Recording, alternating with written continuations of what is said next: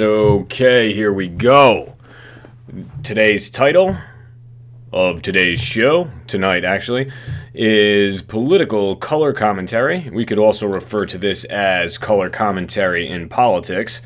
I was pondering the relationship, the similarities, the differences between sports commentary and political commentary.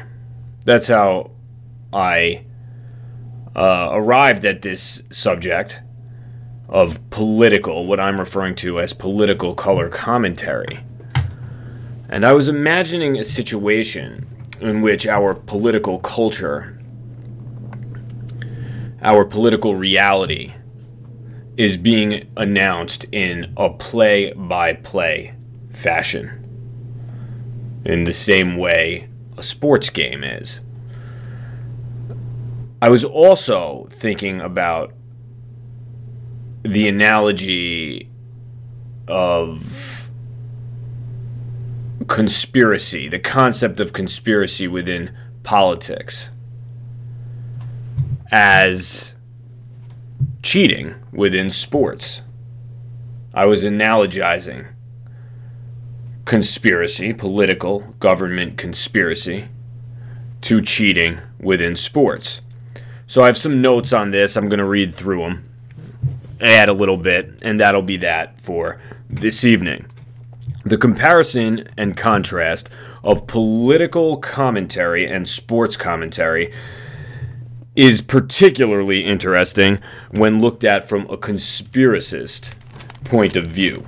Conspiracy within government and politics can be roughly equated to cheating within sports. Interestingly, though, cheating in sports is by far more widely accepted. It's a more widely accepted phenomenon than conspiracy in politics. I think they are rather similar. They're parallels.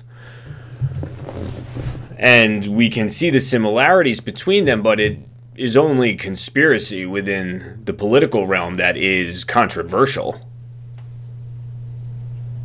Cheating in sports is not controversial.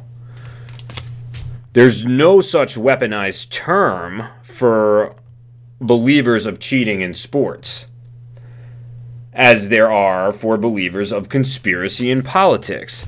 Imagine the term doping theorist being used to describe the believers of steroid use in sports. That would be silly. We know steroid use exists. Not every winning athlete or championship team is the beneficiary of cheating. In the same way, it should be understood, and is, that not every political victory, shift in power, or poorly understood political event is the result of conspiracy. But both cheating in sports and conspiracy in politics are operational constants. They're always at play. I was just thinking to myself and jotting down notes. I went on to think, what if there was a consensus understanding within sports that a massive percentage of victories and championships were achieved with the aid of cheating? How would that affect the commentary? Hypothetically, how should it affect the commentary? My main issue with mainstream political commentary on both the left and the right, the most honest of it, the commentary I like, is that even when the commentary itself is not conspiratorial or corrupt, which is often the case within the mainstream news media, it's akin to a sports game with overt, pervasive, and constant cheating being commentated without direct acknowledgement of most of the said cheating. So that's how I originally sort of arrived at the premise of today's show, political color commentary within politics. I was imagining watching a sports game in which loads of cheating was taking place and was blatantly obvious to the spectators. But listening to the announcers call the game, call the play-by-plays, without directly acknowledging this cheating that was so obvious to the spectators. And I was saying, hey, that's a pretty good analogy for the way it feels to consume mainstream analysis, mainstream political analysis so much of the time that is not of conspiracist styling, you know, even if it's not your niche. I feel this is something that should not be totally and completely excised from any particular analyst's spin or take on things. And it is. It's like crazy. Back to the analogy of watching a game, a hypothetical, theoretical sporting event as a spectator, seeing the cheating or seeing evidence of what really could be cheating. Like a guy who maybe he's not cheating on the field, but he's 35 pounds more muscular than he was last season and hitting 4 times as many home runs. And those facts are just left out of the analysis that you hear by, you know, the sports talk people. That's how it feels. That's how it feels with so much political analysis, even out of the mouths of very brilliant, very talented people. So even if it's not a particular commentator's niche, pundit's niche, I think that it's important to me that this era we're in, 2018, the Trump presidency, that it be a seminal one for mainstreaming conspiracy acceptance to a level that it has never been before. Because I've described this law I'm about to say to myself as Jonesy's Law, although I'm sure many others have thought about it in the past. A, the non-existence of conspiracy is a much crazier concept, a nuttier concept than B, the existence of conspiracy. That doesn't mean that every poorly understood, murky event, like I said, every shift in power is always a conspiracy. But we've been set up and socially engineered almost to choose from nothing being a conspiracy to everything being a conspiracy, and bullied towards the status quo understanding, even though we all know in our hearts, of course, conspiracy exists, towards accepting A, nothing's a conspiracy. Of course, some things are a conspiracy. Conspiracy is part and parcel of the fallen state of mankind. The same way it will be ever present in sports, cheating.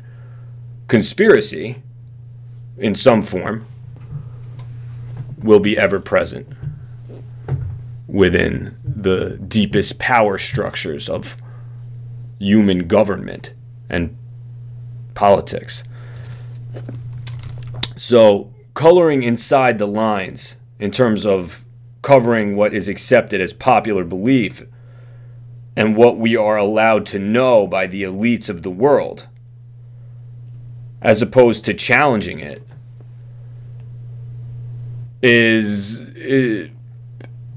a routine that is growing old for me. I listen to Andrew Klavan. I consume his content. Michael Knowles, Ben Shapiro, Steven Crowder. The thing is, Mark Dice is a guy I also listen to. Now, Mark Dice, his niche is not harping on conspiracy constantly throughout all of his content. He updates a video about every day. But when you become accustomed enough with his body of work, you realize that he believes in them. He's researched them.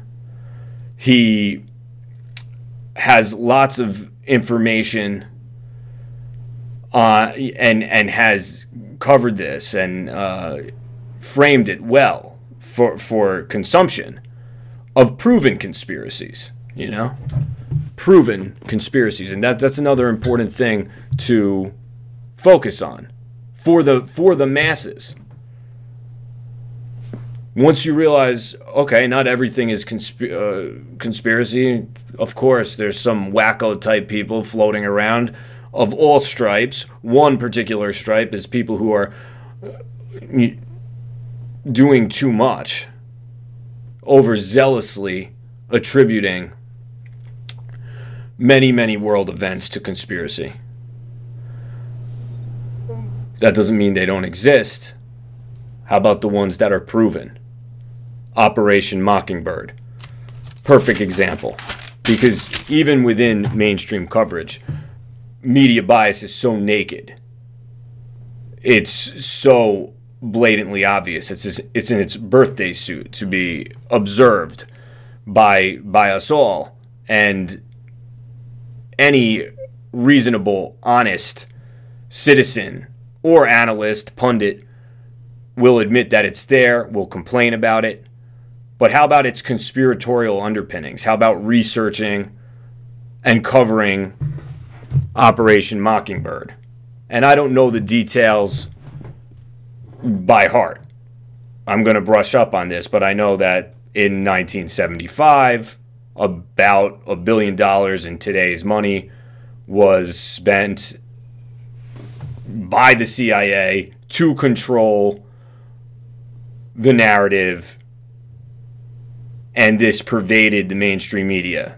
The narrative as it was put forth by most platforms at that time in 1975 within the mainstream media, and that this is proven. Operation Mockingbird, it needs to be brought up more. That one singular piece of information, when presented within the context of the historical arc of media bias, it's just so important. That one thing could wake an individual up and could reshape the way they look at how our world works, how our society works, and how much of how it works is kept from us and is behind the scenes. So that's it for today, for tonight. That's what I wanted to talk about. You know, that sort of analogy of sports commentary, political commentary, conspiracy in sports, and conspiracy in politics, and how it's been stigmatized, cheating in sports, and how, of course, it hasn't been, and how we can fix this. We can fix this social ill and just snap out of it a little bit, because of course conspiracy is always at play in some regard, and we should be digging more than we are to uncover it. So TheThinkInYourArmor.com is my website, and if you would like to get started with a website of your own, I can help you with my partners, my web design and artist partners, and provide you with a logo, a website, and some DIY videos for operating the back end of the website, so you can hit the ground running with your own alt media / small business web presence. TheThinkInYourArmor.com, again, is the website for that. And remember to think, speak, work, live for yourself to the best of your abilities. We need you. I'm your brother Jonesy. and I'll catch you tomorrow. Thank you very much.